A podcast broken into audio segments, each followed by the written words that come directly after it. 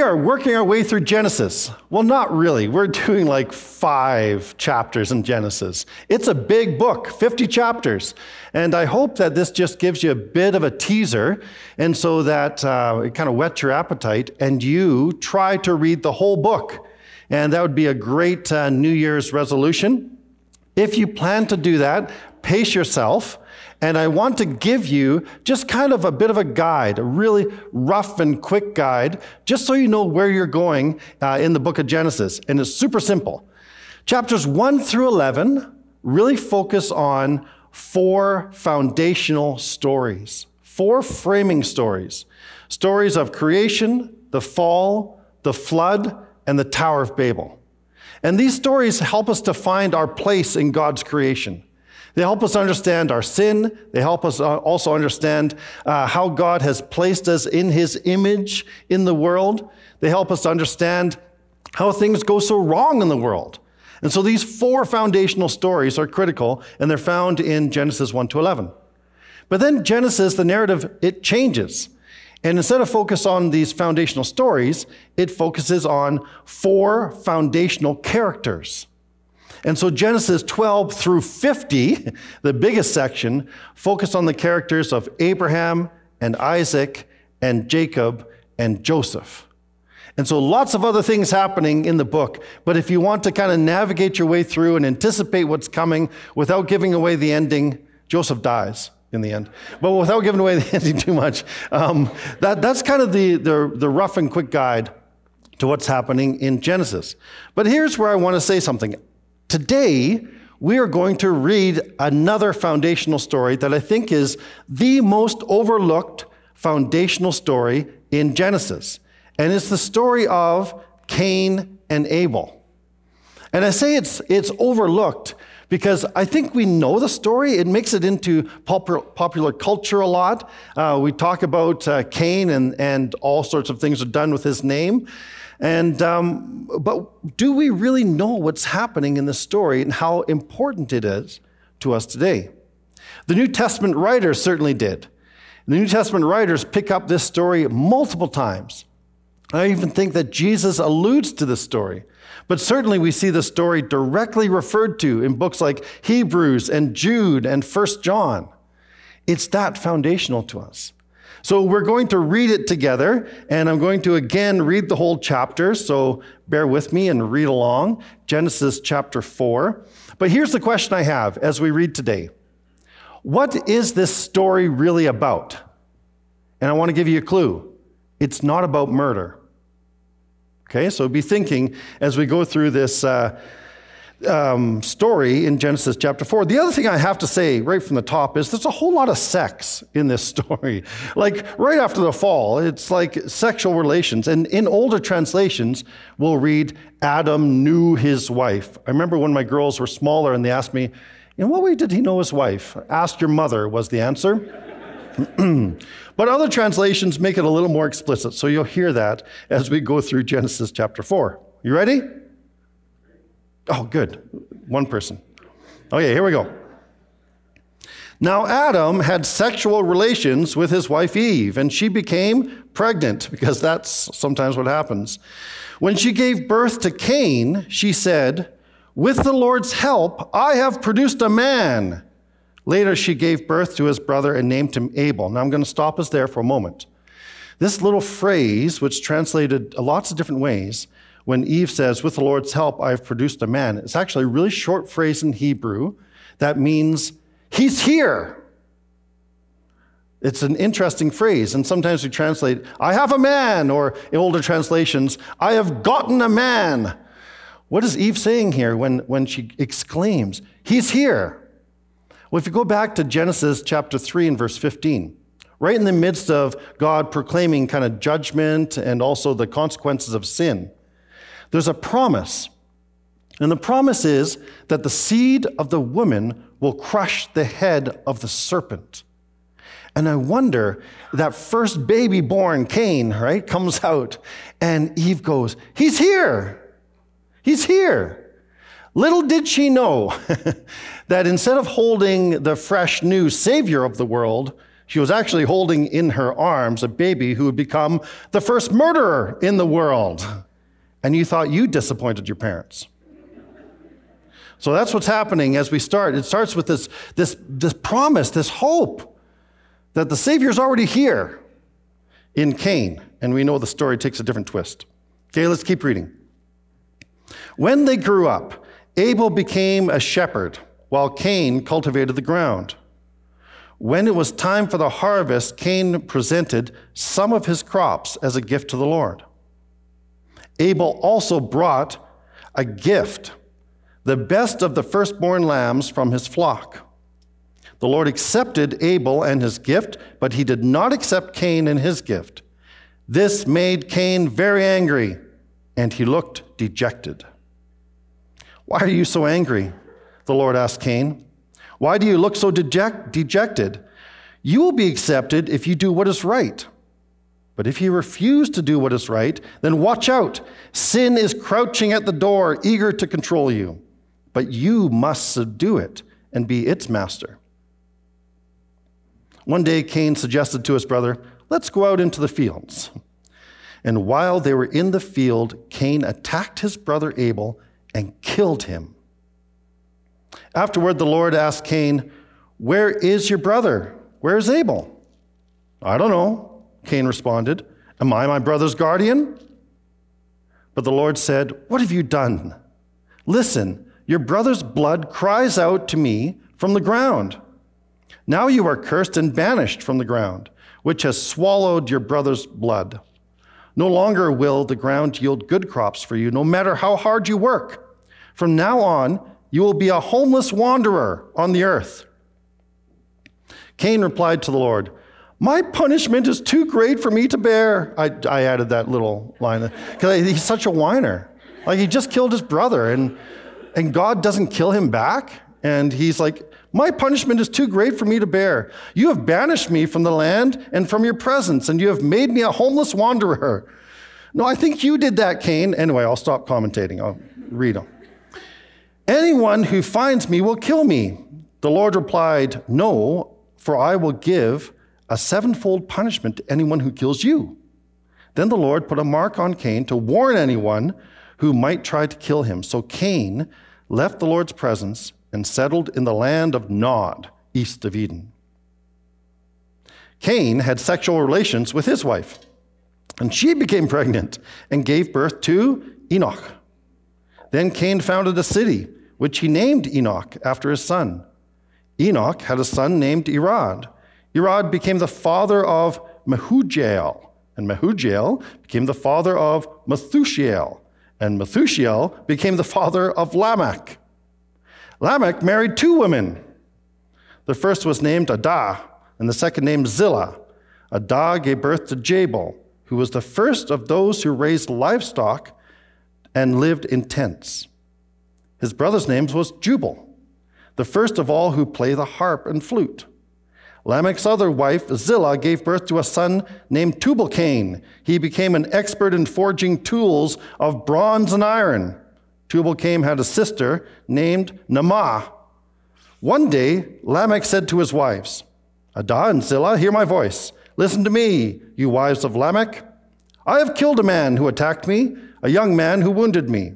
If someone who kills Cain is punished seven times, then the one who kills me will be punished 70 times, seven, 77 times. We're, we're not going to attack that or, or look at that part of the passage. We'll do that next week. Okay, wrapping up. Adam had sexual relations with his wife again, and she gave birth to another son.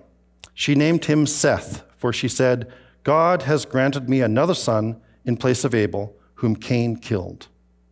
When Seth grew up, he had a son and named him Enosh. At that time, people first began to worship the Lord by name. What a story. Gives us the, the beginnings of lots of things, right? And as we go through it, uh, we have lots of questions, don't we? And we could spend all our time just asking important and interesting questions like Where did Cain find a wife? And if you have time to explore that, uh, feel free to have at it. I'm not sure the passage tells us, and maybe that's an indication that that's not the kind of knowledge that we need to focus on. But there are other questions too, like how did they know what to sacrifice? Right? Uh, there's no law being given, there's no temple, there's no instructions. How did they know even to worship? How did they know what to bring? Is it even fair that Cain was rejected if there's been no instruction given? And how did they know whether they were accepted or not? We're not told that either. I read, I read a rather lengthy explanation from one person's perspective who said that they must have brought the sacrifices to the angel that had the flaming sword that was guarding the tree of life, and that the angel did something with the sword, and it indicated whether the sacrifice was accepted or not. I'm like, wow, that's fascinating and completely unbiblical. Like, you just don't find it's not in there. And so I think this is a bit of a lesson to us when reading through some of these origin stories. We have to be careful if we're too eager to fill in the gaps in order to kind of reconcile everything. I think sometimes we have to be content with the tension of unknowing, of not knowing for certain all the curious questions that we have, right? And we have to be content with what God has revealed, understanding that this passage isn't just a historical passage, it's meant to instruct us in our faith. It's actually meant to make us greater disciples of Jesus. So, as long as the passage and our questions are moving us in that direction, uh, then they're where they're worth asking. We got to be careful of doing too many theological gymnastics in order to reconcile some of the things that we don't understand. But I have to say, when I first read this passage uh, this last uh, month or so, my first impressions is that it was about conflict and murder. And that was going to be the kind of focus of the message kind of the origins of conflict, the origins of murder, the origins of tension between brothers, and how that uh, affects all of us, all of humanity today. But as I read it, and maybe you picked up on this too as we read through it together, as I read it, I realized that this is really a passage about worship. This is a passage about worship. That's really at the heart of what's happening in this passage. Now, ask Pastor Samuel, and he'll tell you that conflict and worship tend to go hand in hand. So it's good to know, right, Samuel, that even right at the very beginning, we see that there's conflict at a time of worship. and uh, we seem to be keeping that tradition alive sometimes. Um, but uh, we see this even in other people's uh, sermons. I was watching another pastor just trying to steal ideas from him. And, uh, and he had a great title for his message. We should have thought of this, Samuel. His title for this passage was Murder After Church. Well, that's fantastic. We could have advertised that on the side and just packed things out, everybody waiting for the murder after church. Well, hopefully nobody is murdered after our service. Um, but this is what's happening. They come together to worship. Two brothers come to worship and then afterwards, one kills the other. So we do have to ask this question Why was Abel's act of worship, his sacrifice, accepted, and Cain's sacrifice wasn't? Isn't that part of the, the question? Why was his worship accepted and Cain's was rejected? Because, in a sense, they were their own priests, right? There were no other priests for them. They were offering a sacrifice kind of for themselves. They were presenting an offering on their own behalf. So, why was one accepted and the other wasn't? Well, some people would say it was blood versus grain, and God loves a bloody sacrifice. but I'm not sure that that's what this is about. Because as we see, when the law does come, and as you read through Leviticus, there was a provision for grain sacrifices. Maybe not for sin, but there was grain sacrifices that were acceptable to God. And so even though Cain brings grain, uh, maybe that's not the reason why his sacrifice is rejected. But I think we get some clues in the passage. And if you're reading along with me and you notice this, you'll see that at harvest time, that's when this happens, at harvest time, it says, Cain presents some, while Abel brought the first and the best. Do you hear the difference in the passage? Cain gave some. Here you go, God. Here's some wild grain for you. Will that do? While Abel brings his first and his best. And I think this gives us a sense of where the passage is leading us. Because it's not just about the quality of the sacrifice, it's actually about the condition of their heart. It's about what's going on inside as they come to worship. And this is always the burden in Scripture that God does not look on the outward appearance, but rather he looks on our heart. And this is what's happening here. In Psalm 51, uh, David, he was caught in sin with Bathsheba. And so when he's finally caught, he owns up, right? And he makes a big confession before God. And as part of that confession in Psalm 51, he says this God, you do not desire a sacrifice, or I'd offer one. You do not want a burnt offering. The sacrifice you desire is a broken spirit. You will not reject a broken and repentant heart, O God. You're not looking for a bloody sacrifice. You're looking for our heart all along, right from the beginning. Cain was not able to offer his heart. Well, in Hebrews chapter 11, it makes it abundantly clear what's happening here. It says this in uh, chapter 11, verse 4. It was by faith that Abel brought a more acceptable offering to God than Cain did. Abel's offering gave evidence that he was a righteous man, and God showed his approval of his gifts. Although Abel is long dead, he still speaks to us by the example of his faith. Abel's sacrifice, his worship was accepted because it was done in faith and from his heart. And that's the lesson I think we have.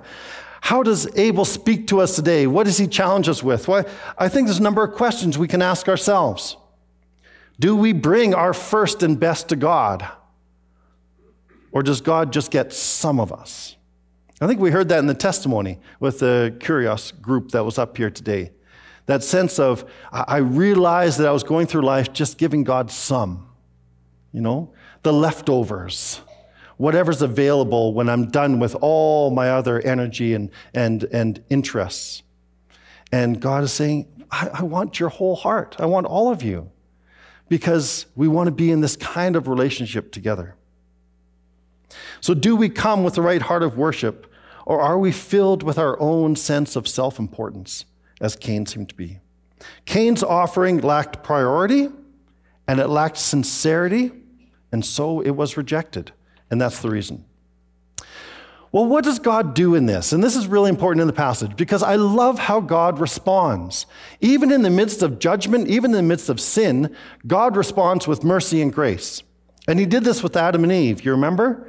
Adam and Eve sinned, and instead of dying immediately, because that's what was said, if you eat of this fruit, you will die, instead of dying immediately, God actually gives them the promise of a future, and then He kills an animal and makes them clothes to hide their nakedness.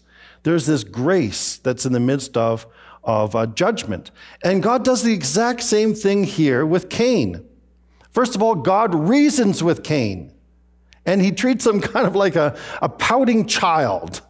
Cain is upset, he's downcast, he's frustrated that his brother was accepted and he wasn't. And God goes along and says, Hey, little buddy, how do we turn this frown upside down? That's what it feels like, right? Why, why are you so discouraged? You know, this, this is fixable. We can, you can do something about this. It, it, it's not the, the, uh, the sin that's going to condemn you forever right? And so God reasons with Cain.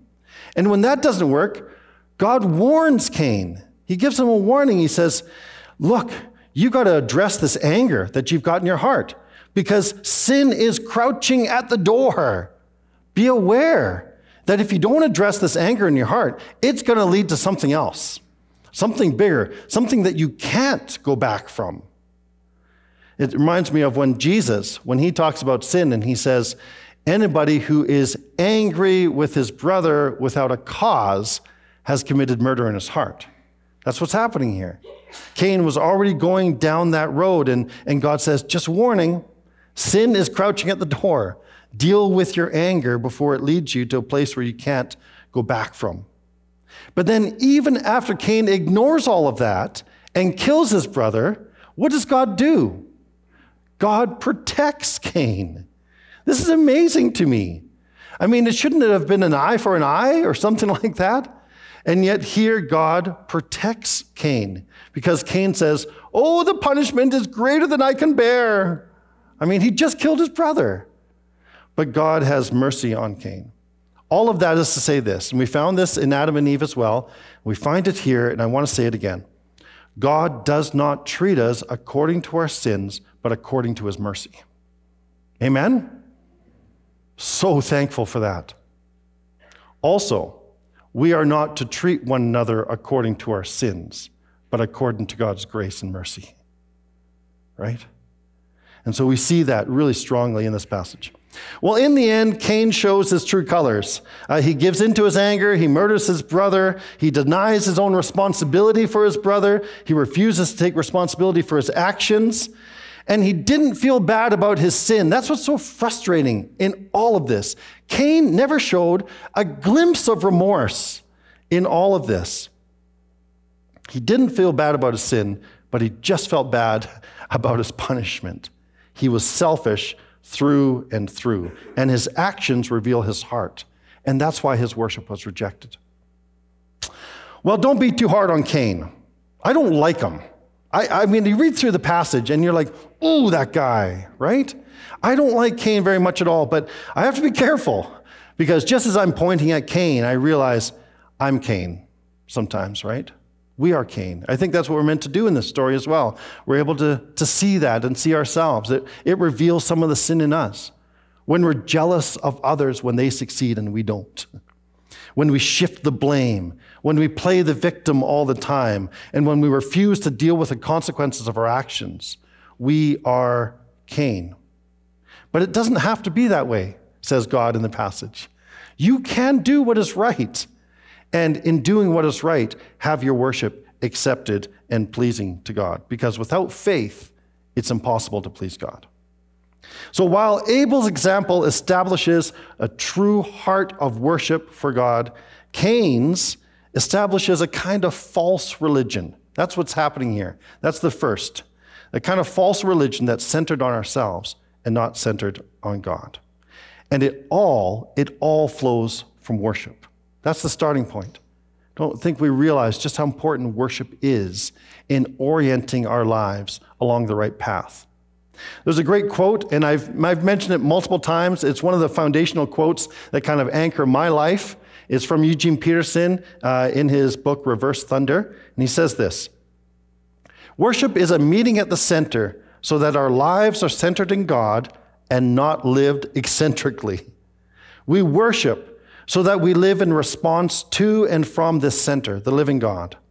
Without worship, we live manipulated and manipulating lives, and we move in either frightened panic or deluded lethargy.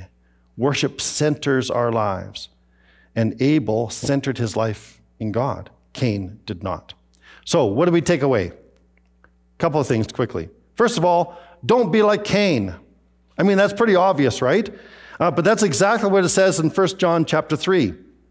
This is the message you have heard from the beginning. We should love one another. We must not be like Cain, who belonged to the evil one and killed his brother.